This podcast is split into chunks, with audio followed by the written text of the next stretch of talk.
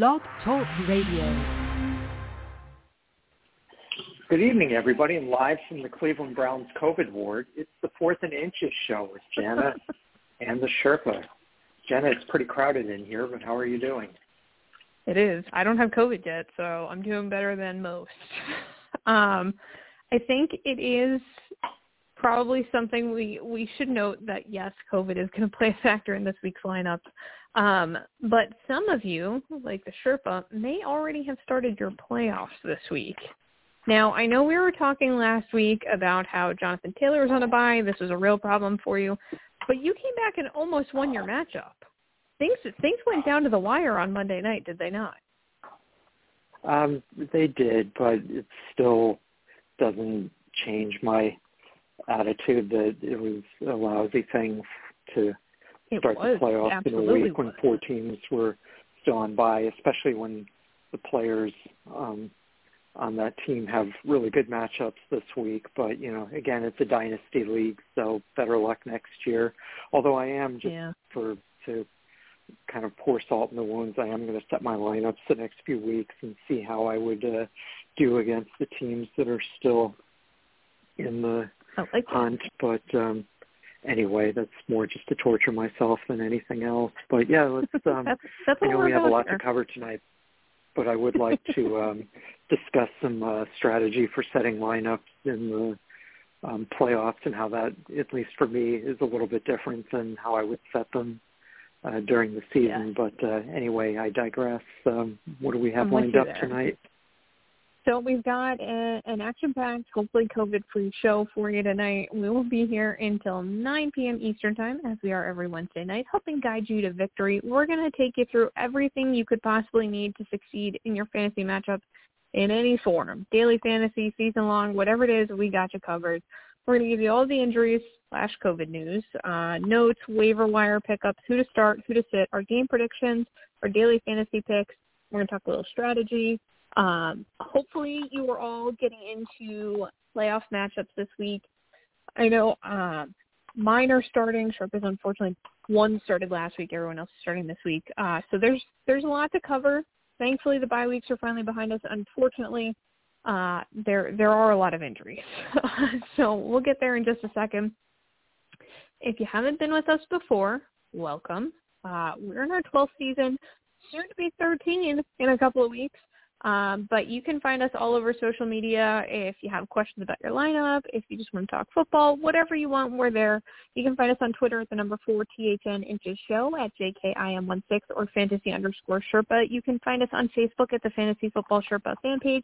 You can email us at the number four T H N Inches Show at gmail dot com. And you can find any episode you missed, download this week's if you're not listening live, everywhere you find your favorite podcast. And then we're with you every Wednesday night from eight to nine p.m. Eastern Time, giving you all the goods to win your fantasy matchups. So let's just dive right in. COVID is a very big issue this week. There are currently ninety players, more than ninety players as of today on the COVID list. That's just players. That's not coaches. That's not staff. It's it's. getting outrageous. Just thirty people alone were added today. There are seven teams in enhanced protocols, so facilities aren't open. They're doing everything virtually. That's the Rams, the Browns, the Bears, Falcons, Lions, Vikings, and our friendly W T Fs. Um, Washington has eighteen players on the COVID list now, including backup quarterback Kyle Allen, who did test positive, so very unlikely he's getting off the list before Uh, the matchup against the Eagles this Sunday. Um, the Browns have fourteen players on the COVID list as of today, including quarterback Baker Mayfield and coach Kevin Stefanski. They're both positive. Jarvis Landry, Austin Hooper, and backup tight end David Njoku is still on the list from last week when he was put on it with a positive COVID test. Um, Baker Mayfield says he feels normal. The league uh, came out today, Roger Goodell, and said they're not They're not going to reschedule games.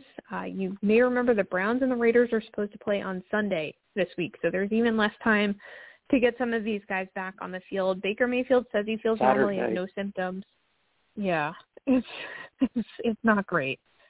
Um, remember, anyone who is vaccinated, yeah, yeah, they're they are early. Uh, it's not good, but there is time for them to come back. You have to have two negative tests. Uh, twenty-four hours apart, which we'll get to that in a second. Um, so they, because they're vaccinated, they could get cleared and be back on the field. Um, anyone who's not vaccinated is stuck in quarantine for ten days regardless, like Vikings running back Alexander Mattison, who's unvaccinated. He was put on the COVID list Monday, so he's definitely out for their game Monday night.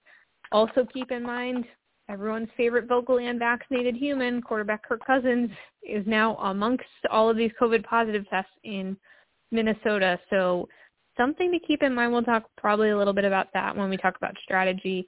You know, if you have a guy who's on a team where there's a lot of COVID positives or Kirk Cousins is your quarterback, you might want to start thinking about having a backup plan here, because you don't want to be like Sherpa and I where Monday night Tyler Higbee gets put on the COVID list at four o'clock and you lose your matchup because he doesn't play. Um, but other notable names who are on the COVID list as of right now, uh, as I mentioned, tight end Tyler Higbee uh, for the Rams had a false positive Monday. He tested positive in the morning, had two negative tests that day, but couldn't get cleared Monday night because they weren't twenty-four hours apart. So he was removed from the COVID list on Tuesday because it was a false positive.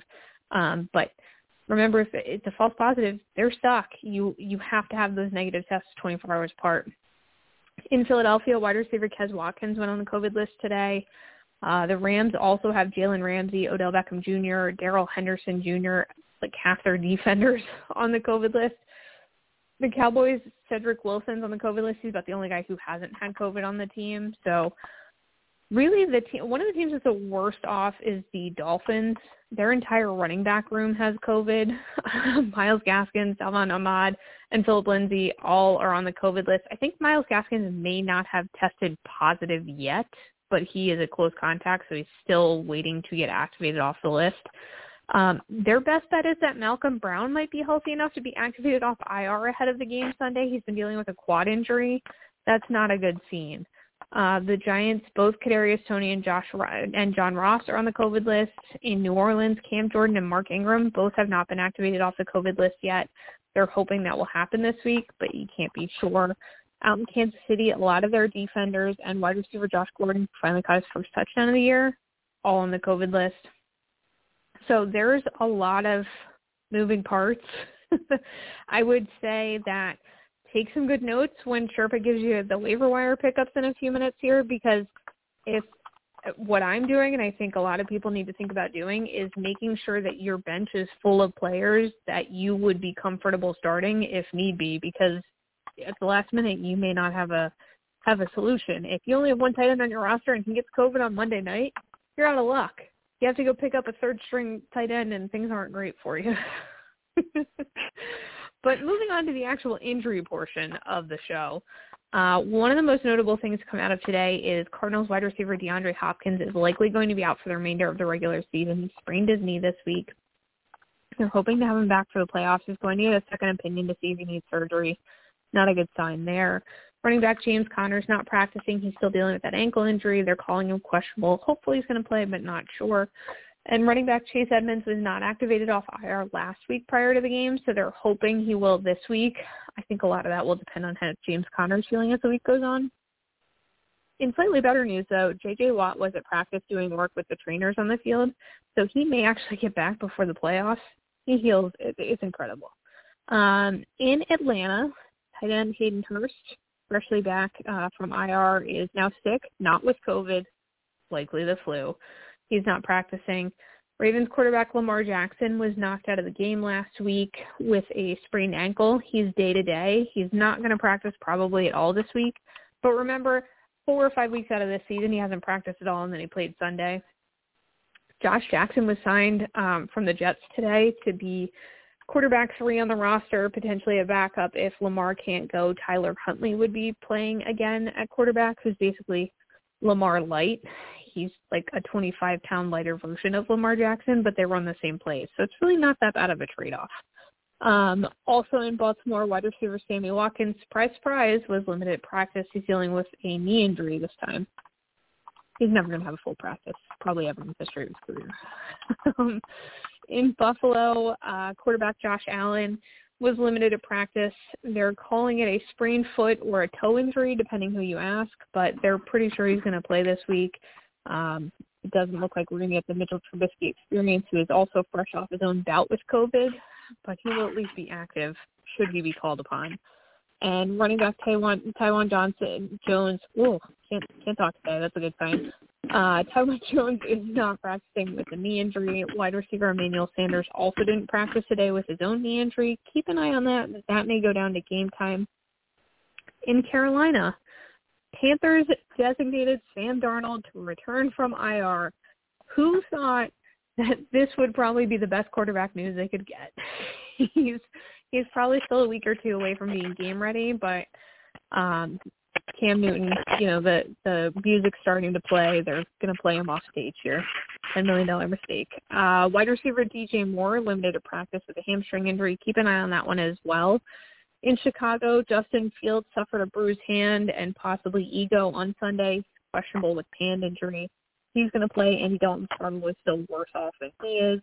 And in Cincinnati, wide receiver T Higgins, questionable with an ankle injury. He's been limited at practice all week. He likely will play.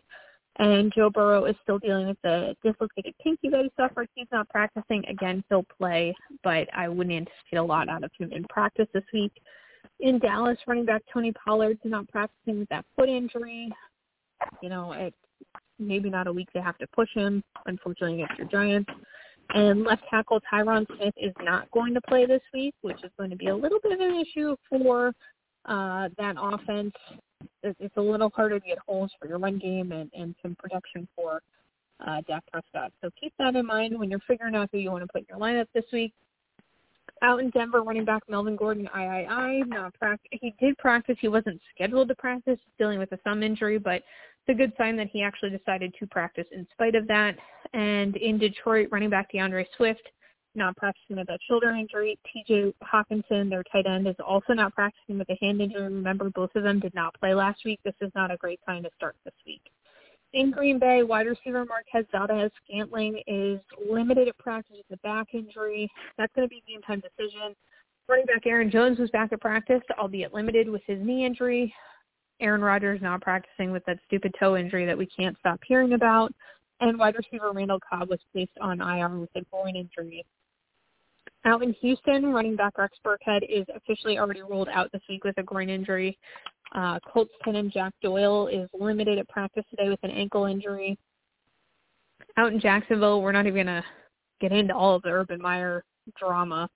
Um, but injury-wise, notable that both running back James Robinson and Carlos Hyde are dealing with injuries. Carlos Hyde's not practicing. He's still dealing with a concussion. And James Robinson's dealing with that heel, knee, a k a high ankle sprain. He's limited. He's going to play, but the matchup's better than last week. I would like to see him put up more than half a point. Not at all bitter about this. In Las Vegas, they were awarded the next Super Bowl today, so good for them. Less good for them is tight end Darren Waller, still not practicing with his knee and back injuries. Also adding uh, some salt to the wound is that Foster Moreau was limited to practice. He's dealing with an abdominal injury. Things at tight end are not good for the Raiders right now. The Chargers playing tomorrow night uh, have Austin Ekeler, their running back, listed as questionable. He's going to be a game-time decision with that ankle injury, but they're saying he's mostly just sore. As long as nothing locks up before tomorrow night's game, he should be fine.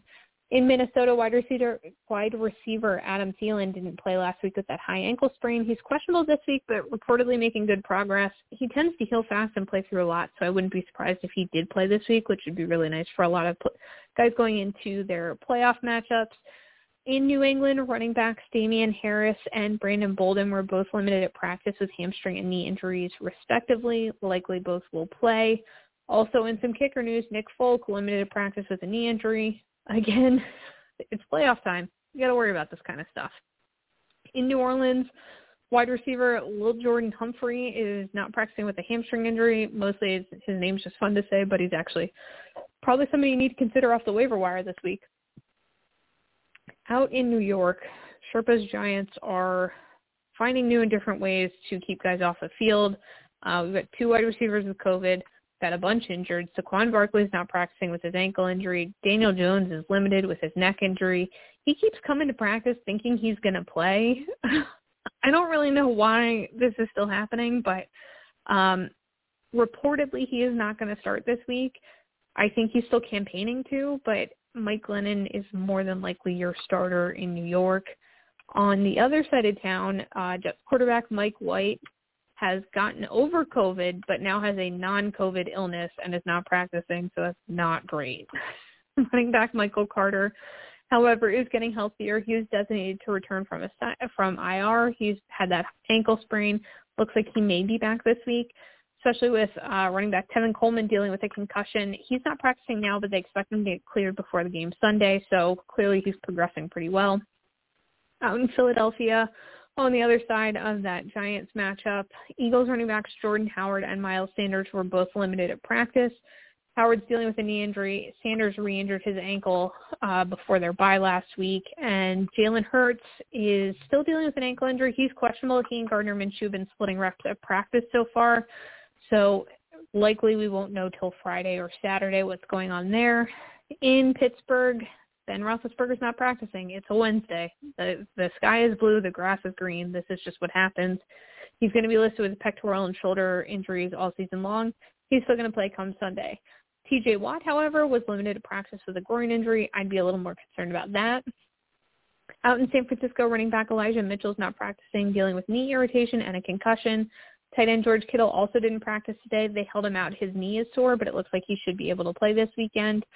Buccaneers running back Leonard Fournette also dealing with knee sore- soreness. He's not practicing, but again, they seem pretty confident that he is going to be out there this weekend.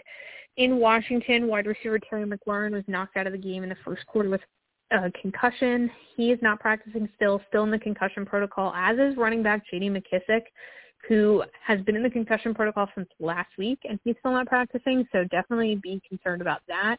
Curtis Samuel didn't practice as well. His groin got a little more sore after the game on Sunday, so we'll wait and see on that. It's also confirmed now that tight end Logan Thomas did in fact tear his A C L, so we're not going to see him again this season or at the start of the next season. And quarterback Taylor Heineke was knocked out of the game last week uh, with pretty much a whole body injury, but they're calling it an elbow injury. He said he felt better today. He's not feeling uh, pain there. He's on track to start Sunday, which is really good because Kyle Allen's got COVID. So there you go. What have you done in, in our long, unfortunate COVID absence, Sherpa? um, Blue and I went out and did the TikTok door kicking challenge in our neighborhood. Unfortunately, several of our neighbors are pretty heavily armed, so it made the whole thing a bit more of an adventure than I would have liked, but we're back. I'm glad I'm glad you and Blue made it out. You know, he's going to dominate his turf every now and then.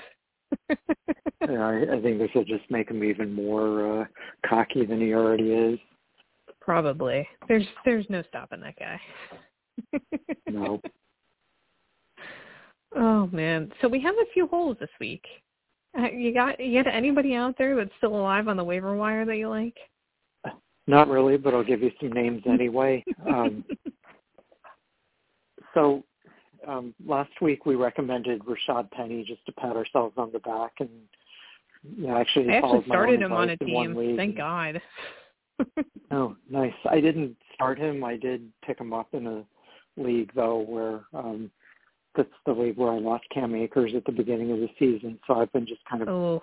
you know, preoccupied or, you know, just prioritizing any running back who I think might have a pulse and be effective. So mm-hmm. he's on the bench in that league now. I'm not sure I really want to use him this week against the Rams, but uh, we'll talk more about that. But, um, and again, these names I'm giving you, they're not all great starts this week, but I'm assuming that if you're scouring the waiver wire Um, for names and you're in the playoffs, that you're probably only doing so either for bench depth for future weeks or because you've got some guy that, you know, just got COVID and, you know, yeah. has left a big hole in your lineup, or if you have three or four running backs on your team all with COVID, um, you know, you might want to pick up somebody that doesn't have COVID just as a backup plan, even yeah. if their matchup isn't particularly good. But anyway, the best of the options still widely available on the waiver wire. Uh, Rashad Penny is not widely available on the waiver wire anymore, but um,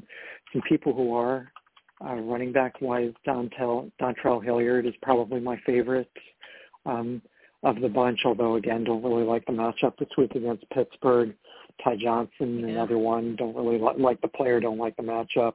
Uh, Carlos Hyde actually a pretty decent matchup, and I don't know what the Jaguars are doing with James Robinson, but seems to border on malfeasance or incompetence or malpractice or yeah. incompetence. But uh, Carlos Hyde Nothing has good. an injury of his own, so um, we'll see about that. Uh, Jeff Wilson, like the matchup. Elijah Mitchell may or may not be healthy. Uh, Royce Freeman, there's a name you haven't heard in a while. He's with uh, Houston now, the other end of the Houston-Jacksonville um, matchup. Naeem Himes, uh, Latavius Murray, and then going down to some less healthy options, uh, Tevin Coleman and Brandon Bolden. But again, if you're picking up guys to guys who either have COVID or might not play because of COVID, you probably want to avoid guys that are uh, injured. So be warned. Yeah, yeah, it's it is slim pickings out there, but at this point, it's it's just survive. You want to you want to have as much bench depth as you can. Yep, um, wide receiver things are a little bit uh, brighter.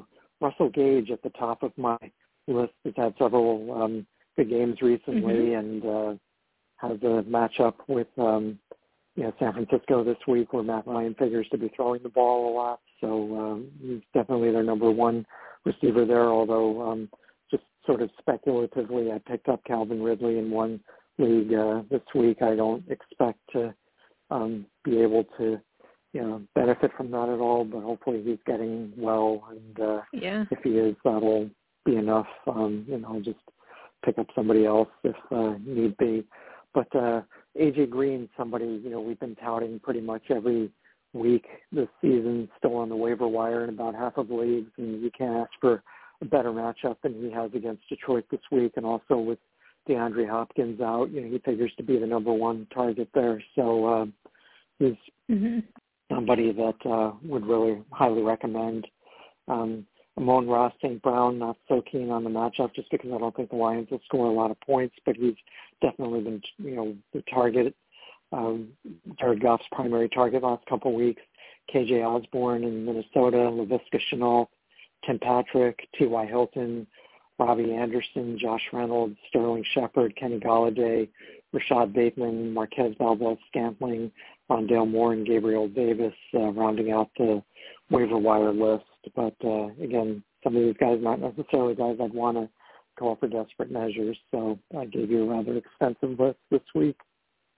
Yeah, yeah. Hey, you got to throw it all against the wall and see what sticks, right? Yep. Uh, speaking of that, at quarterback, uh, you're not going to like my um, number mm-hmm. one uh, recommendation, nope. recommendation this week, but by quite a wide margin, I think, Tua Tagovailoa is the, you know, he's healthy, he's got the Jets. No, that's available. Like you said, his running backs yeah. are uh, largely uh, ill or thought to be ill or close contacts of people who have COVID. So I really like his prospects this week and what figures to be a high-scoring game for the Dolphins. Uh, Taylor Heineke, Matt Ryan, Carson Wentz, Jimmy Garoppolo, Mac Jones, Teddy Bridgewater, and then uh, going further down the list or deeper into the pool, uh, Justin Fields, Ben Roethlisberger, and Case Keenum, who figures to uh, start if Baker Mayfield can't and has already filled in pretty well for him a couple of times this yeah. season. I mean, he's, right? he's Moving certainly on to healthier. Tight, yeah, which is all you can ask for in somebody you're picking up off the waiver wire at this time of the season, or I shouldn't mm-hmm. say all you can ask for, but that's the primary uh, yeah. um, feature you want in someone you're picking off the waiver wire at this point. Uh, tight end-wise, Tyler Conklin, I don't know why, but he's still out there in the majority of leagues. Uh, Ricky Seals-Jones, Evan Engram, Gerald Everett, who may or may not be uh, the tight end one. Um, Will Disley may have uh, supplanted him there, but... Uh, Anyway, uh, C J Uzomah, who seems to be on the list every other week or so, but I don't really like the matchup. Mm-hmm. But if you're desperate, pick him up. And Cole Kmet, again, not sure who his quarterback is going to be or how effective they're going to be, but he's a healthy body at a position where, you know, if you need somebody on Monday night, you know, he's, he's your guy. Yeah, yeah. I mean, you got you got to have somebody out there.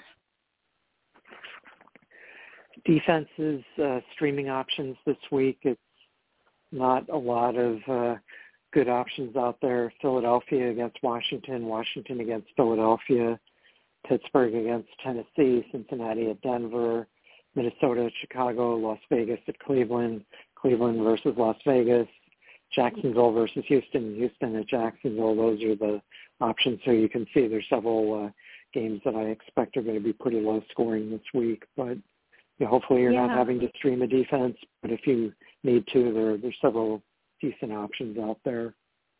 And don't be afraid yeah. to pick there's, up Jacksonville or Houston just because the teams stink. You know, if they have a good matchup this week, that's all you care about. Yeah, I mean, it, it really is. There's there's got to be, you're living for the week, not necessarily for the season at this point. Right. No no long-range planning required anymore. The only way I can see long-range planning is if the whole rest of your team is healthy and or, you know, you've got a first-round bye and you're looking ahead to matchups in weeks uh, sixteen mm-hmm. and seventeen. But other than that, you know, if you're playing um, just for this week, you know, don't worry about what the players' matchup is like in in week sixteen or seventeen. You know, just grab somebody that has a good matchup this week, hope for the best, and live to fight another week. Yeah, yeah, I'm with you. It's like you do. All right. So before we get into the player recommendations, just a couple quick strategy things. Um, would you do anything, just generally, do you do anything differently in a playoff week than you would otherwise? Um, I think I'm I'm a little more active as far as the waiver wire, mostly just because a lot of times during the season I'm willing to play the long game. I'm willing to sacrifice a week for the greater good, and it served me pretty well, but like you said, we're playing just for this week, and especially with COVID and things like that out there, I try to go to the waiver wire and do it sooner just because there's so much uncertainty, and there's really not a lot of options out there.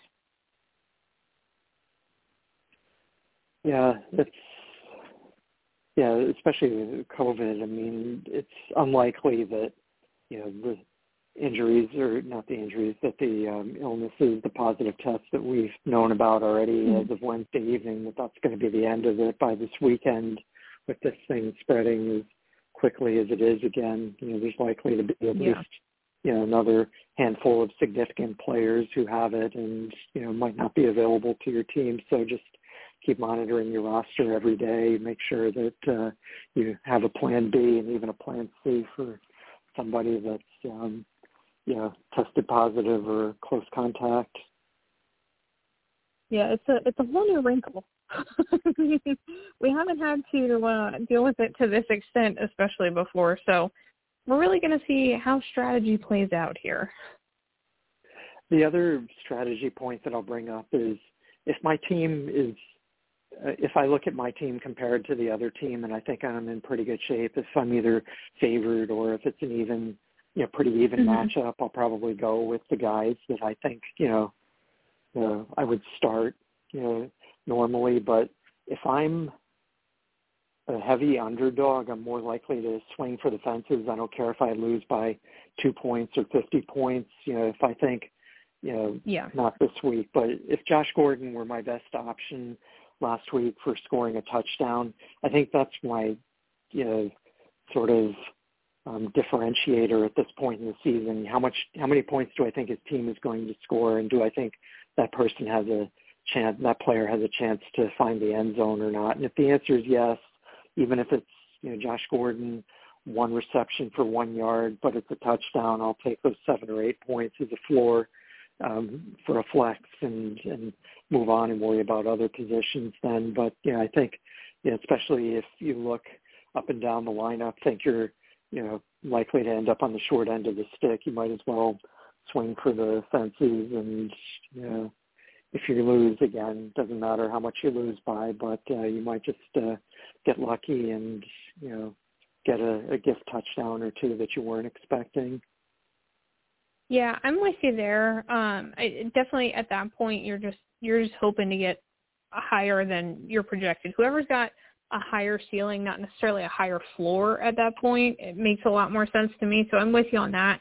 And I tend to factor in, um, I, I do look at who I think is going to score more points team-wise. Like I just figure they're scoring more, there's more fantasy points to go around. And, like, especially if I'm looking at maybe deciding between a running back on a team that's going to score a lot and one that's not, or, you know, even if I'm thinking there might be garbage time, at least I think that running back may get more touches than James Robinson at this point, who I'm just still starting in spite of everything. But it's it certainly, you want to be more in a, you know, a shootout a la Monday night than you want to be in a twelve to six game. There's just, there's just not as much value for you there. I mean, just to give you an example, if I had, you know, one spot at wide receiver and I were trying to decide between Chase Claypool um, and Jalen Waddle, say, you know, normally I'd pick Chase Claypool. You know, I think, you know, he's probably Jalen higher all the way. in the pecking yeah. order, and, you know, he's the guy that I would pick. Or Deontay, oh, let's even use Deontay Johnson. I'll take it up, you know, mm-hmm. a notch. So Deontay Johnson against, you know, Jalen Waddle. I think Deontay Johnson, more talented player, you know, definitely somebody more weeks than, you know, not. You know, I would start him over Jalen Waddle probably almost every week. But this week, I think Miami has a much higher um, ceiling than Pittsburgh does mm-hmm. point-wise, given the opponent. So, you know, if you told me that you wanted to start Jalen Waddle over Deontay Johnson, I think that's a perfectly defensible move this week. Yeah, I think so too. Like, I just think that he's got a, a higher potential. Sure, Ben Roethlisberger had a, a phenomenal second half last week. Do I think that'll happen again? I don't know. And if I do, I think maybe a defense is a little more ready for it than they were before. And I just, I think Jalen Waddle's getting hot at the right time, especially with not having any running backs. I think that's a good good indicator. But I'm with you there that um, taking more of a flyer is is something I'm more apt to do right now. Yeah, especially if your team is, is a heavy underdog or mm-hmm. even a moderate underdog. You know, I just embrace the variance and go for it. So yeah, might as well might as well get weird. So, yep. So how how about some uh, player rankings? Uh, who do you like um, running back-wise this week? Yeah, despite what it sounds like, we do actually like some players this week. There are still some healthy players. Uh, Dalvin Cook's at the top of my list, even more so now that Alexander Mattison Hamilton uh, has COVID, and at any second I expect Kirk Cousins to drop, but he might have the immune system of – of a, a robot at this point. I don't understand how he doesn't have COVID, but good for him. Dalvin Cook, I think, is going to need to put up a lot of points for them to stay relevant in that game. Austin Ekeler, even with uh, a potential ankle issue and the fact that Thursday night games are always weird, I still think he's a must-start. Jonathan Taylor, same thing. Um, it, that Colts team, I think, is going to be better than people think. Coming off the bye, it's going to be a good scene. Alvin Kamara, we don't know if Ingram's going to get cleared or not, but Kamara has a good matchup. Nick Chubb, who is one of the only healthy people, he's already had COVID. So I feel good putting him in the lineup. Not really sure what the rest of the Browns are going to look like, but I feel like Nick Chubb will be okay on the field this week. Leonard Fournette, again, not worried about the knee knee soreness. He'll practice later in the week. Cordero Patterson is about the only good thing the Falcons have going for them, despite the fact that every team is now preparing for him. He's still scoring points, so I'm putting him in my lineup. Najee Harris out in Pittsburgh. Josh Jacobs, uh, looks like he's going to have a, an easier time now that all of the Browns have COVID. And Joe Mixon, even with a tough defensive matchup, I think has some good value this week. All right. Well, not a lot of overlap this week, but a couple names at the top. So that's uh, maybe an encouraging sign. Uh, Dalvin Cook also at the top of my list this week. Jonathan Taylor, Leonard Fournette, John Connor. Again, you know, buyer beware as far as injuries with those guys go. Uh, Clyde mm-hmm. Edwards-Hilaire, Ezekiel Elliott, Antonio Gibson, Cordero Patterson, Aaron Jones, and Elijah Mitchell. Again, you know, caveat emptor. Um, if they're healthy, start them with confidence. Uh, honorable mentions, Darrell Henderson, again, if healthy, Devin Singletary, Austin Ekeler, if healthy, Damian Harris, if healthy, and David Johnson. Yeah, I mean, it's healthy pretty much for everybody, but it, it's a good list. There's running backs are, are healthier than some of the other positions this week, just at least your top tier guys, so hopefully it stays that way. Uh, the list to avoid for me starts with all of the Dolphins running backs. I'm not sure who will or won't have COVID, who's going to get on the field, who's not. I do know none of them are going to have any practice time, so it's not a great thing. Also staying away from Myles Sanders. I, I'm not getting fooled by, oh, he's practicing, his ankle's feeling better. No, no, no, no. I'm not buying what we're selling. I think Kenneth Gainwell's probably going to out, outperform everybody else in that backfield. D'Ernest Johnson, um, staying away from him, even though there's not a lot of healthy guys on that Cleveland offense. He also still hasn't had COVID yet. So something to keep in mind, plus Nick Chubb and Kareem Hunter there. Mike Davis, J D McKissick, uh, Nyheim Hines, David Johnson, Jeremy McNichols, Ramondre Stevenson, and Matt Breida in Buffalo. Joe Mixon, um, and Josh Jacobs, who I think were both on your recommended list, are both on my avoid sure. list. Um, Rashad Penny, DeAndre Swift and Jamal Williams, uh, Chuba Hubbard, both the Tennessee backs, Donta Foreman and Dontrell Hilliard, even though I did mention them in the waiver wire segment. Again, remember only if desperate. Uh, Devontae yeah. Freeman and Tevin Coleman rounding out my avoid list with a dishonorable mention to Ty Johnson. Sorry, Ty Johnson. Welcome back. You're on the dishonorable mention list. Exactly. How about uh, wide receivers who you like in this week? Uh, the top two or three pretty clear favorites to me, Devontae Adams, mm-hmm. Cooper Kupp, and Justin Jefferson. Start those guys with a healthy dose of confidence. Uh, uh, Tyreek Hill, A J. Green, Jalen Waddle, Mike Evans, Deebo Samuel, Mike Stephon Diggs rounding out my top ten. Honorable mention to Amari Cooper, Russell Gage, Chris Godwin, Christian Kirk, and CeeDee Lamb. And we've got, we've got a little bit of overlap. I've got Cooper Kupp at the top of my list. I have Tyreek Hill at two, Deebo Samuel at three, Devontae Adams and Justin Jefferson rounding out my top five. Stephon Diggs checking in at six. CeeDee Lamb, who is on your honorable mention, up at seven for me. Jalen Waddle, who we talked about a little bit before, Deontay Johnson, and Hunter Renfrow sneaking into the top ten. Okay, my avoid list, uh, Jamar Chase at the top of it, D K Metcalf, Uh, D J Moore, Hunter Renfrow is on my avoid list, uh, Julio Jones, Amon-Ra Saint Brown, Tyler Lockett, T Higgins, Marquise Brown, and Jamison Crowder, rounding out my avoid list, and it's honorable mentions to Josh Reynolds and Robbie Anderson. All right, that's fair. Um, I have Allen Lazard at the top of my list, Christian Kirk checking in. Uh, I think we we like A J. Green. I think both of us better out of the two there, a k a one half of A J. Colors. Jerry Jeudy, Jamison Crowder, Jacoby Myers.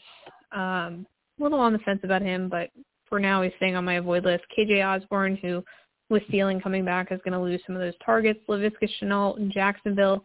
Devontae Smith in Philadelphia is going to be on a lot of people's start list. He is on my sit list. I don't think things are actually going to go as well as everyone thinks they are in Philly. We'll get there in a little bit. Kenny Golladay, one of the only healthy receivers in, in New York, and Gabriel Davis rounding out my top ten. Or my bottom ten, sorry. How about it's one of the tens. Uh, how about um, yeah. quarterbacks? Who's at the top of your list this week? Loving your favorite quarterback, Josh yeah. Allen. I think the matchup is great. A lot of good happening here. Justin Herbert, even on a Thursday night, gonna gonna put him all the way up at two. Uh, Kyler Murray, Patrick Mahomes, Tom Brady at five for me this week. Dak Prescott, Aaron Rodgers, and his pinky toe that feels worse every week. Wah, wah, wah. Uh, Jalen Hurts slash Gardner Minshew, whoever starts for the Eagles, I'll put at eight. Matthew Stafford and Taysom Hill running out the top ten. All right, uh, we have some overlap, not too much. Uh, Kyler Murray at the top of my list. Uh, Tua Tagovailoa, my second favorite quarterback. This uh, week I actually picked him up in a league just before the show for my playoff game this week. We'll see how that works out. Uh, Aaron Rodgers, three. Matthew Stafford, four. Patrick Mahomes, five. Kirk Cousins, six. Justin Herbert, seven. Dak Prescott, eight. Tom Brady, nine. Jimmy Garoppolo, ten. Honorable mentions oh. to Josh Allen, Carson Wentz, Matt Ryan, Taylor Heineke, and Davis Mills. Okay. All right, Davis Mills, who had himself a very nice week last week, I gotta say, I was I was happy to see that. Good for him. Um, my bottom ten has some names that are on your top ten. I'm sure you're surprised. Uh, Baker Mayfield, Case Keenum, whoever starts for the Browns, I'm I'm saying no to. There's just too much turmoil. I don't know who's playing. I don't know who's not. I don't want any part of it. Mac Jones at number two on my list. Jimmy Garoppolo, shocker of all shocks, is also on my avoid list. Ben Roethlisberger, Justin Fields, uh, Russell Wilson, Teddy Bridgewater, Trevor Lawrence, Cam Newton, and Joe Burrow. Okay. Um, Lamar Jackson at the top of my avoid list for this week. Russell mm, Wilson, okay. Joe Burrow, Derek Carr, Jared Goff, Ryan Tannehill, Cam Newton, or Sam Darnold, or P J Walker, whoever starts there in Carolina, and Zach Wilson rounding out my list of quarterbacks you do not want to be starting in your playoff matchup this week. No, we don't. There's a lot you want to stay away from, less that you're excited about starting. I think that's fair to say. Yes. Process of elimination. Yeah, yeah it kind of is. How about tight ends? Who are you liking? Um, it's weird. This is like throwback week. Travis Kelce, Zach Ertz, Ooh. and George Kittle, actually, the top three on my okay. list this week. Uh, uh, your friend Mike Gesicki checking in at number four on my list. Rob yeah. Gronkowski, Tyler Conklin, Tyler Higbee, Kyle Pitts, Ricky Seals-Jones, and Dalton Schultz rounding out my top ten. Uh, honorable I'll mentions to Dawson Knox, Hunter Henry, uh, Josiah DeGara, who we mentioned for the first time last week. Uh, you know, got you maybe seven points if you um, had to start him, and uh, Jared Cook. Uh, so that, that's my uh, tight end recommended list for this week. Who, who's on yours? Thank you. George Kittle is at the top of my list. Mark Andrews checking in at number two. I think we see this uh, Ravens game a little differently. A little foreshadowing there, people. Travis Kelce coming in at number three, Rob Gronkowski, Dawson Knox all the way up to five. It wouldn't be a top ten list without putting Mike Gesicki on it, so here we are again. Dallas Goedert. This week it's uh, justified. Yeah, yeah. And actually, I liked him so much, I actually put him on the list twice when I originally did it. I had him at six and eight, but I decided to probably once was enough. So seven, Dalton Schultz is at eight, Kyle Pitts at nine, and Pat Freiermuth at ten.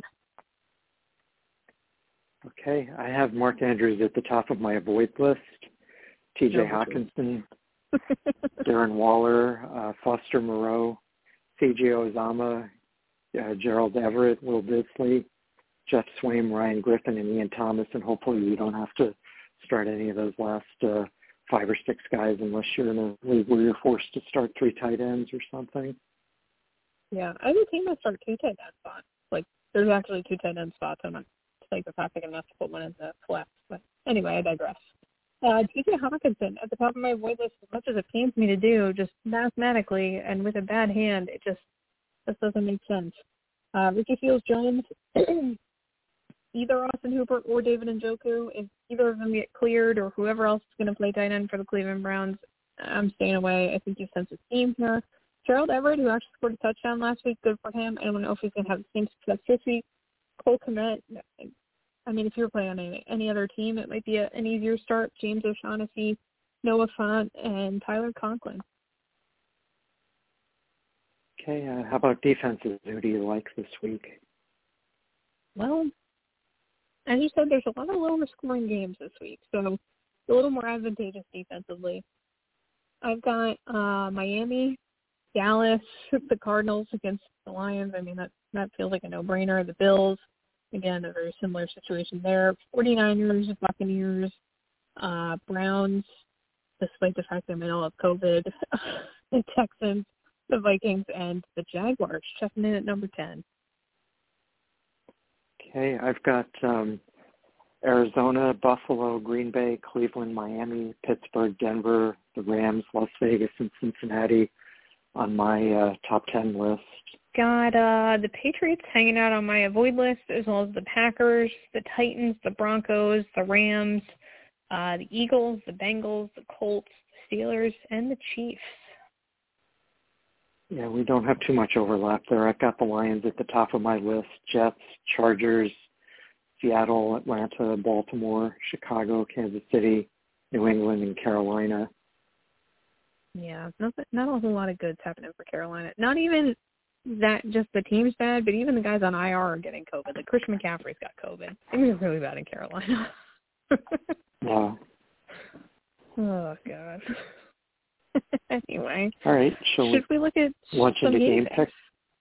Yeah, let's get crazy. Sure. Um, Thursday night game is a pretty attractive one, uh, just as the Monday night game was attractive. It's been a while. Uh, yeah. Yeah, we've got uh, Kansas City traveling to the Chargers, and Kansas City is one of those teams that's really seems to have turned it around, especially on defense the last few weeks. Um, you know, you might have been targeting them for your uh, fantasy um, players uh, earlier in the season, but not so much now. Uh, just ask anybody. Mm-hmm. You know, like me, that started Derek Carr last week, um, but uh, mm. in one league. But anyway, um, I think Kansas City is, even though they you know are on the road, it's a short week. I like them to win this game, um, albeit not by much. I think it's a shootout, but uh, I'll go with the Patrick Mahomes' thirty-one and the Justin Herbert's twenty-seven. I actually picked the exact same score. Um, I have Kansas City doing thirty. Well, I have, I have thirty twenty-seven. So we're right there. Um, a lot of people are picking the Chargers. I I think that it's a little silly to underestimate Kansas City. I, I feel like maybe they're not getting the respect they should. I understand that they're chaotic at best right now, but talent-wise, Patrick Mahomes I still think is going to show up when it matters most. You got Clyde Edwards-Helaire's back. They're getting healthier despite Josh Gordon and a couple of defenders having COVID. Um, I think on a Thursday night, anything weird can happen, and I think that week, this week, that means that Kansas City's going to win thirty twenty-seven. But yes, one of the higher scoring games of the week. Yeah, and um, one thing that is nice, you know, to part, at least partially offset all the COVID tests is that we're through the bye weeks finally and have, you know, a full complement of thirty-two teams playing. So there's player pools maybe a little bit uh, Um, deeper than it might be otherwise, but still the, it's upset by the fact that there's so many people with COVID. So um, next up, the two Saturday games. Um, so don't forget to set your lineups uh, if you've got any players on the Browns, the Raiders, the Colts, or the Patriots. Um, but yeah. uh, Cleveland hosting Las Vegas. These are two teams that are having challenges right now. Raiders just can't seem to play well. Cleveland, you know, capable of playing well, but, you know, then you lose your quarterback and other key players to COVID potentially. So um, the only reason I'm picking Cleveland here are two reasons. Or one, they're at home, and two, that we've already seen Case Keenum play effectively in relief of Baker Mayfield this season. But uh, I'm expecting a relatively low-scoring game, so hopefully you don't have to start players from either of these teams. But uh, I'll go with a final score of Cleveland twenty-four and Vegas twenty-one.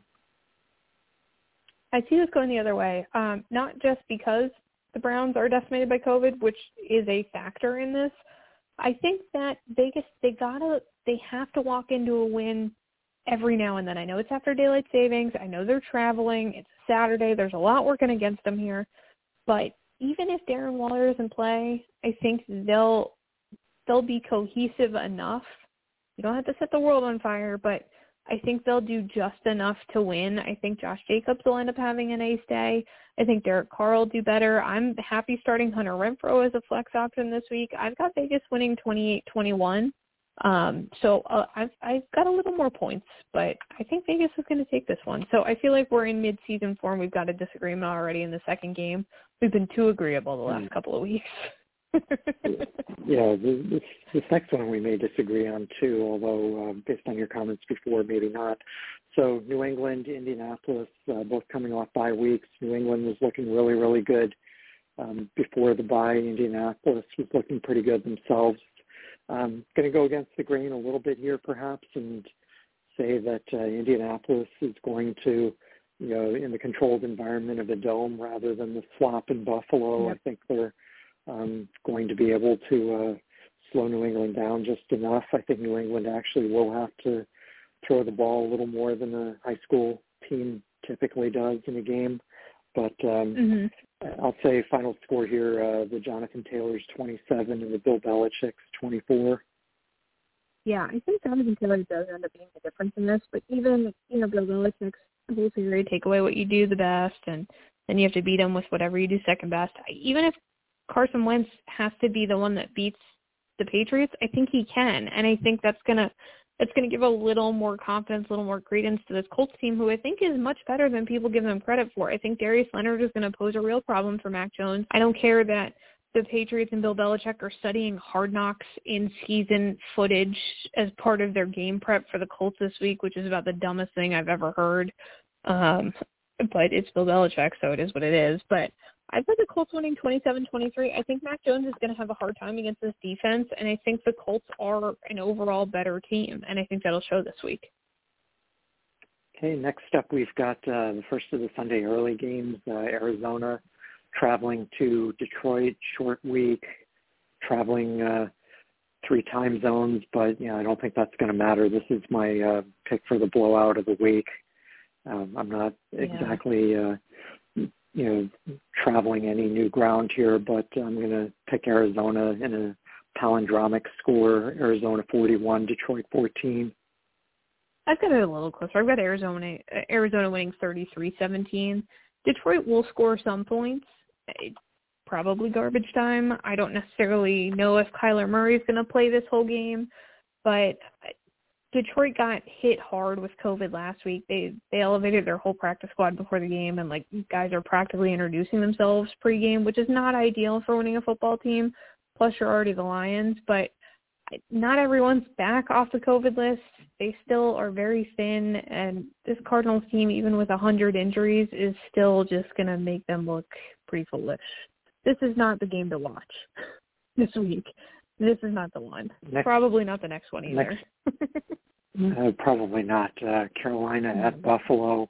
Buffalo has certainly looked very mediocre last uh, the middle portion of the season after looking like uh, one of the best teams Uh, early on. Um, I think Carolina's going to help them look really good again. Um, Carolina's a mess at quarterback, and um, you know, just I think they are really a different team without Christian McCaffrey, and you know, without a quarterback, that doesn't help either. I think Buffalo wins this pretty easily. I'll say final score: Buffalo twenty-seven, Carolina seventeen, and it might not even matter if Josh Allen is fully healthy or not. Yeah, I mean, even with one foot, he should be fine. I think it'd be interesting when Sam Darnold comes back, maybe let Cam Newton line up as a running back. What are you going to lose at this point? Um, but he is not your answer at quarterback, and certainly not against this Buffalo defense. One thing worth noting, uh, the Bills did just downgrade Emmanuel Sanders from questionable to doubtful for this week, so he's probably not going to be on the field. I don't think that's going to be a huge problem for the Bills. It might be for your fantasy team. So have a have a certainly a good plan B there, because it doesn't look good for him. However, I think the Bills win handily. I've got them winning by two touchdowns, thirty-four twenty. And, I mean, if there's one thing I'm certain of, it's Cam Newton's going to run one touchdown into the end zone. That's what he does. Beyond that, it's not going to be real pretty. All right, next up we've got uh, Dallas at the Giants. Dallas, uh, second week in a row with a conference road game or a division road game. Last week they got off to the fast and furious start against the football team and almost gave it away. And they tried so um, hard to give it away.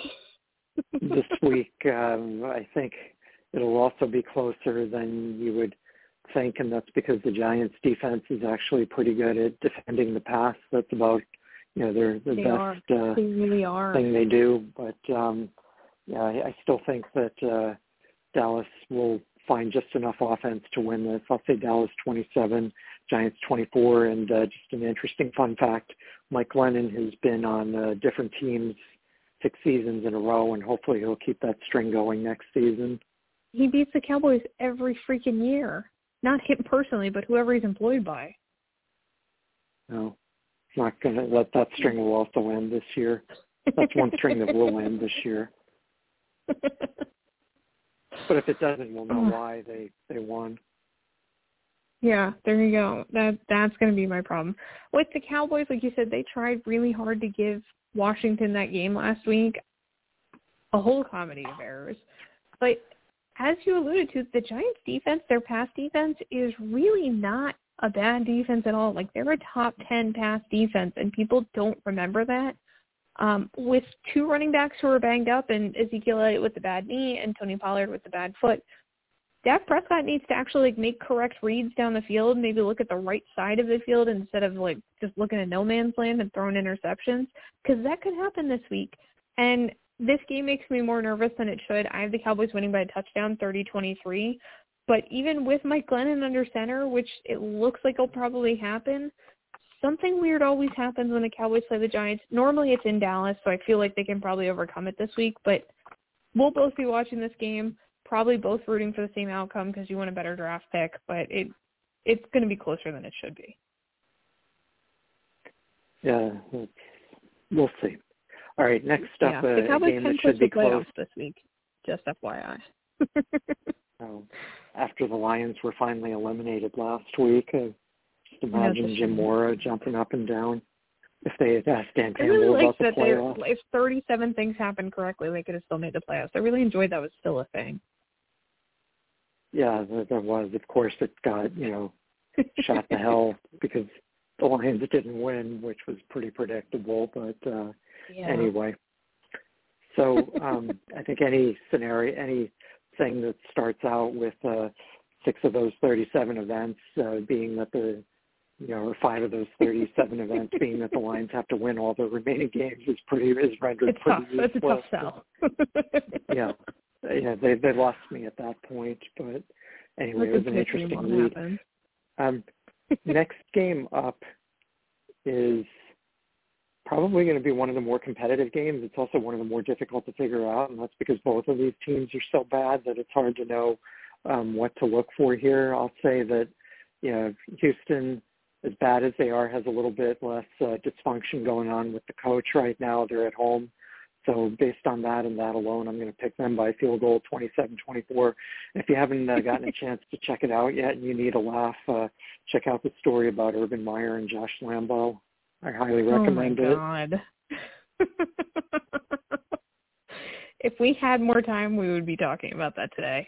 What what a whole mess. Um, as you said, both of these teams, hot mess express.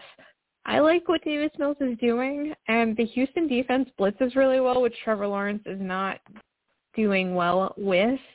The fact that, for whatever reason, the coaching staff seems to hate James Robinson, also a problem for Jacksonville and my fantasy teams. I'm really upset about this. If we, when you have your, your top wide receivers walking out of practice the day before games because the coaches, they're so mad at the coach and they have to be cajoled back into the locker room, that's not ideal. I think there's too much drama. I It just, it's, there's no way he comes back after this season. I'm sorry. There's, there's just no, no way. way. I mean, there's going to be a players' union investigation against him. It's going to be a whole issue now. I think that Houston's going to win this by a touchdown. I've got him winning twenty-four seventeen. I think it's going to be the, the Houston defense and Davis Mills. That's what's going to carry him. Okay. Next up, we've got the Dolphins hosting the Jets. Hi, Kenny. We've got the Dolphins uh, hosting the Jets. And, Kenny um, checking in. Also yeah, feels some kind of way about the Ginger Cat has uh, checked in, even though Andy Dalton isn't involved here. But, uh, yeah, I don't yeah, think he's played be. for either of these teams. So, but no, anyway, shockingly. Um, Maybe yeah, one day. But uh, Miami hosting the Jets, and I think that um, this is not going to go well for the Jets. Um, I think they're going to further solidify their uh, top five draft pick here. I'll go with uh, Miami by almost two touchdowns. I'll say Miami thirty-four, Jets twenty-one. I'm actually going to pick the Jets to win this game. Um, I they're going to help your Giants get a better top five pick. I think the Jets are going to sneak into Miami, and they're going to steal one twenty-four twenty-one. Miami has no run game. Tua is not a great decision maker. Even when there's a run game, the defense has to consider. At this point, I don't feel real good about what's happening in Miami. They're going to get some points. Jalen Waddle's going to score a touchdown, hopefully more than that. He and Mike Gesicki will be out there, but I think that Zach Wilson's going to come in and steal one here. I, maybe it's maybe it's Ty Johnson and Michael Carter. I don't know, but they're going to find a way. Maybe it's Braxton Berrios. Crazy. Um, I agree with the last sentence. It's going to be a good D F S um, pick. Yes. Um, moving on, anyway. If you're stacking Jets on your D F S team this week, um, I, I think you're throwing your money away, but we'll see. I'm just saying, um, great value. Pittsburgh. We'll get there in a few minutes. All right. Pittsburgh hosting Tennessee. You know, hard to know with these two teams. Tennessee, obviously, the better record. I still think that Pittsburgh, when healthy, is a better team. And uh, at home, I think they're going to pull this out. I'll say uh, Pittsburgh twenty-four. Tennessee twenty-one, and I'm not sure if it'll be Najee Harris or Ben Roethlisberger playing the key role here. Actually, it'll probably be Pittsburgh's defense playing the key role, but uh, yeah. I think the team with the worst record will pull off the home victory here. I am still not respecting the Steelers or their defense. I think that will keep them in this game, but I've got Tennessee winning twenty-one thirteen, so more than a touchdown, almost double digits. I think that Ryan Tannehill will be able to make, make some magic here. I think despite the Pittsburgh defense, it's still going to be Tennessee all day, the whole way. I, this isn't going to feel like it's in doubt. All right, next up we've got Washington at Philadelphia. Um, Both of these teams, hard to get a read on. Washington, we thought was, you know, all of a sudden a contender, you know, heading into last week's game. And then, you know, they, I guess they made a nice comeback, but, you know, they're still, you know, it doesn't count for anything. And this week, uh, no style. Now they're on the road against Philadelphia that was off last week. Um, I, to me, this is a coin flip game. You know, who knows which team's more dysfunctional this week, but I'm going to go with uh, Washington, even with the injuries and the COVID. I'll take them by a field goal over the Eagles. Uh, I'll take uh, Washington twenty-seven and um, whoever starts at quarterback for the Eagles twenty-four. Hopefully Jalen Hurts, but maybe it's uh, I think they're going to be dumb enough um, to put Jalen Hurts out there. Minshew. Gardner Minshew gives them a better chance to win. He really does, but you know, the Eagles have not asked me, despite the fact that clearly I can fix this issue for them. But um, I thought I was going to have to sell you on this, but I'm also picking Washington, the W T F, the fighting fighting Taylor Heineke's to win twenty-eight twenty-four. COVID notwithstanding the fact that they might might be fielding like a J V team, that's fine. Taylor Heineke's going to take his broken body out there. He's going to run for a bunch of yards. He's going to gut this thing out. Even with everyone having COVID, I'm not worried about it. The Eagles are still going to find a way to just somehow give the game away. Not necessarily Washington's a ton better, but Washington's a playoff team. They're going to probably sneak in there. It's ridiculous. Um, Philly Talk Radio is going to be very upset come Monday. It's going to be going well for them. So I've got Washington winning twenty-eight twenty-four. Okay. Um, San Francisco hosting Atlanta in the first of the late games. I think this will be one of the higher scoring games of the day, and I know you are not going to pick Atlanta, but uh, San Francisco probably nope, your second least favorite team, so this will be yeah. uh, an interesting uh, pick to hear. But I'm going with uh, Jimmy Garoppolo's by a field goal. Uh, I'll say San Francisco thirty, Atlanta twenty-seven. Yeah, um, a lot of a lot of things about this game make me sad as a football fan. It's just there's just a lot of bad football being played here. Um, I think the 49ers are finally starting to figure out Jimmy Garoppolo is not the answer quarterback, so maybe that's the only good thing coming out of this. As usual, we're multiple years running. I can't pick the Falcons to win the game. Just can't do it. Um, I'm taking the 49ers and mostly the Deebo Samuels and George Kittles to win thirty-one twenty-three. You don't even need to have Jimmy Garoppolo out there. You could just direct snap it to Deebo Samuel, and I might feel even better about things, but I think the 49ers will, will be able to squelch Cordero Patterson, essentially. You shocked me. I thought you were going to pick a final score of like three to two or two nothing.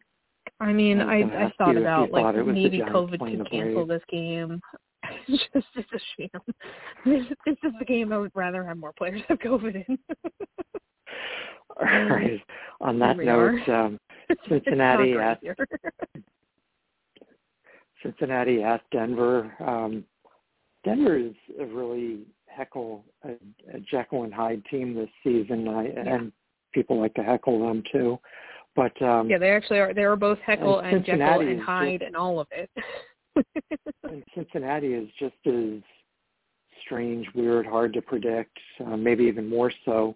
Um, normally, you'd say, "Well, Cincinnati played a lousy game, you know, last week and gave one away to San Francisco. Though this is their week to." Uh, bounce back and play well, but I, I don't think so. I think, you know, they'll keep it yeah. interesting, and I don't know how Denver actually scores points. I guess they have a pretty good ground game, although, you know, Melvin Gordon is, you know, um, not doing well this week. It's hard to pull the football when you got a bad thumb. Yeah, not great. Yeah, I'll, I'll say uh, Broncos by a field goal. I'll say twenty-four twenty-one in a game that I don't think is going to have a ton of fantasy value. See, I yeah, maybe not a ton of fantasy value. I, I agree with you. I've got Denver winning by a field goal. I've got them twenty-seven twenty-four, so I actually think there's going to be more scoring. I think Javonte Williams, the rookie running back from Denver, is um, someone people really aren't talking nearly enough about. I probably watch more Denver games than the average fan. Um, I, I'm sure at some point I'll pick them up as another team I apologize for regularly. But I don't I don't understand what's going on with their wide receivers and Teddy Bridgewater. Teddy Bridgewater is good. Their wide receivers are all individually good. It doesn't make sense that these things don't all work. But their defense hasn't given up given up a rush touchdown since week eight. We're now in week fifteen. Granted, there was a bye in there, but Cincinnati needs Joe Mixon to be the bulk of their offense for this to work, and that's not going to happen against the Denver defense. Plus, you have a lot of younger guys going up into Denver into that higher eleva- altitude and elevation. That scurs with people more than they think. With a young team, I think it's going to have more of an impact. So I think Cincinnati is not going to take Denver here. I think Denver gets the home field advantage, and they win by a field goal. Okay, Green Bay at Baltimore. Um, beginning of the season, this probably looks like a marquee matchup. You know, Aaron Rodgers against Lamar Jackson, and who would have thought that uh, you know Aaron Rodgers, yeah. uh, broken toes and all, is probably the healthier of the two quarterbacks at this point, but. Um, Yeah. Lots has happened, uh, but um, you know, I just think Green Bay has proven themselves to be resilient. I think now that yeah, they're in line for the yeah, N F C home field advantage. If they can, you know, keep their focus the next few weeks, I think they're going to uh, do that here. And I'll say that Green Bay wins this one pretty easily. I'll say Green Bay thirty-one and uh, the Ravens twenty as they continue their collapse. Well, we've got a battle of unvaccinated quarterbacks here, immunized, COVID-ized. This is not the game, like you said, we thought we were going to get when the season started. Um, despite that, uh, I I think that Baltimore, even with uh, an injured Lamar Jackson or maybe even a Tyler Huntley, who I like a whole lot more than the rest of the world does right now, I think Baltimore finds a way, thirty to twenty-eight. I think they're going to steal one here. Their defense is going to keep them in it. Uh, or they're going to maybe be kicking sixty-yard field goals. Whatever it takes, I think they're going to find a way to scrap and do it. And Aaron Rodgers says his foot feels worse. He can't scramble as much. His wide receivers are banged up. I, the run game also, you got Aaron Jones isn't healthy. I think Baltimore's going to find a way. I think they steal one here. All right, um, the Rams hosting Seattle. Rams off of that uh, dramatic Monday night win, uh, getting themselves yeah. back into the firmly into the playoff hunt. Seattle showed signs of life, but again, it was against Houston. Um, yeah, I just you know the Rams are another team that's just been really hard to predict this you know season. They started out looking really good, and then lost. You know they yeah. went through like a three week stretch where they games they shouldn't have, including a couple at home, but. Uh, I think Monday night, you know, hopefully they righted the ship, and you know, that's true too. But um, I, I'm still picking them. I'll say uh, Rams uh, by ten, Rams thirty-one, Seattle twenty-one. I'm also uh, picking them by ten. I'm picking them thirty-four twenty-four, so a lot of scoring. I don't think the Seattle team's real, and I don't think Russell Wilson's going to have the time to throw he needs going against this Rams defense, even if half of them have COVID. Um, hopefully they get guys like Jalen Ramsey back, but it, it it just the Rams have to figure it out. These are the kind of teams they have to beat. You have to beat Seattle at home. You have to win these kind of games, and I think they're going to remind us why we were all picking them to go far in the playoffs this year. Okay, the Sunday night game is Tampa Bay hosting New Orleans again. Looked a lot more interesting when it looked like it would be a Jameis Winston revenge game, but. Uh, Yeah, yeah, we saw Taysom how that went Hill, last time. Blew his knee out. Yeah. Taysom oh. Hill, um, interesting player, but I just think, you know, in Tampa Bay always seems to, you know, make things a little more interesting than they should. So I'll say they only win by mm-hmm. a field goal, but I still think that they do win. I'll say Tampa Bay twenty-seven, New Orleans twenty-four. I've got Tampa Bay winning twenty-eight twenty-seven, so very close game. Taysom Hill is going to be uh, a big factor here. The Tampa defense, they struggle against some of these kind of unconventional offenses. Taysom Hill, even with plantar fasciitis or whatever's going on with his foot and his hand and head, shoulders, knees, and toes, I think he's going to do enough to keep them in it. They're getting a little healthier. Um, so even going into Tampa Bay, I think they'll give him a little bit of a scare. I think Tom Brady's going to have to really work for this one. Right, and then finally the Monday night game, uh, Minnesota at Chicago. Minnesota, as we seem to point out every week, there's never a dull moment with them. Every game's close, nope. Even if they're ahead twenty-eight to nothing. You know, nothing is uh, you know nothing in the safe. bank with them. You know, they seem to play down to the level of the opponent every week. I think this week will be no different. Uh, I don't think Jakeem Grant has the big game that he did last week, but I still think Chicago finds some way to keep this close. But ultimately, I am going to pick Minnesota to win this one. I'll say uh, Minnesota thirty, uh, Chicago twenty-four is uh, Dalvin Cook and uh, Kirk Cousins and Justin Jefferson. The triumvirate there has just enough to uh, eke out the victory. Yeah, I mean, it's going to be another one-score game for Minnesota. Like, we haven't seen this story a hundred times already. I've got them winning twenty-seven twenty-three. I think Chicago's going to keep it interesting. I think the problem is Justin Fields himself. Um, that that's probably going to pick six in his future. That's probably the difference in the game. But Chicago's defense will keep him around. Minnesota, we we aren't entirely sure who's going to not have COVID by then. I mean, right now, Alexander Mattison being out is a problem. Adam Thielen's only got one leg. So there are there are reasons that Minnesota will play down to Chicago's level, despite the fact that that's just what they do. Um, but it, it'll be interesting. I don't think they'll have quite the fireworks as last week, though, like you said. So I've got them winning twenty-seven twenty-three. So we have certainly some disagreements here this week. We've got a lot of weird going on. And like we said, keep an eye on your lineups and on the news with all of the COVID and this and that and the flu going around. It's not just COVID. You got the flu, too, which guys are missing games for, which is a problem. So feel free. You can find us all week long. I'll give you that info again in a minute. But before we go, some daily fantasy picks. As I alluded to, there might be some Jets players on here. As always, just a reminder, these are value picks. You know who to start. This is going to give you the dollars to actually start those guys. Uh, so here's your best bang for your buck at quarterback, either Jalen Hurts or Gardner Minshew, whichever one starts, go for it. The value is there. Jimmy Garoppolo, as much as it pains me, the bang for your buck is right there. At running back, Javonte Williams, who I can't sing his praises enough, James Conner, James Robinson, Antonio Gibson. There are guys who are at least going to get on the field. They're healthy. We'll take it. Uh, wide receiver, Brandon Cooks. As we said, we think Houston's going to win that game. Braxton Berrios with the Jets. I really think for what he's going to cost you, you are way going to out- exceed your value. Go for it. Van Jefferson in Minnesota. At tight end, Dawson Knox and our boy Mike Gesicki. At defense, the Bills and the Texans. Both good plays there. If you're looking for teams to stack, obviously Arizona and uh, the Rams are both good ones, but the Dolphins and the Eagles could provide some interesting options as well. So we've covered everything for you, but if you have more questions, you just miss us, whatever you need. We're on social media. You can find us on Twitter at the number four T H and Inches Show, at J K I M one six and Fantasy underscore Sherpa. Find us on Facebook at the Fantasy Football Sherpa fan page. You can email us at the number four T H and Inches Show at gmail dot com. We're back with you every Wednesday night from eight to nine p.m. Eastern Time, guiding you through the playoffs, helping you win in daily or season-long fantasy leagues. We've got you covered. And, of course, if you missed an episode or you need some some uh, commute, travel, company, whatever, we're there. You can find over two hundred episodes anywhere you find your favorite podcast. So thanks so much for listening, guys. Good luck this week, unless, of course, you're playing us.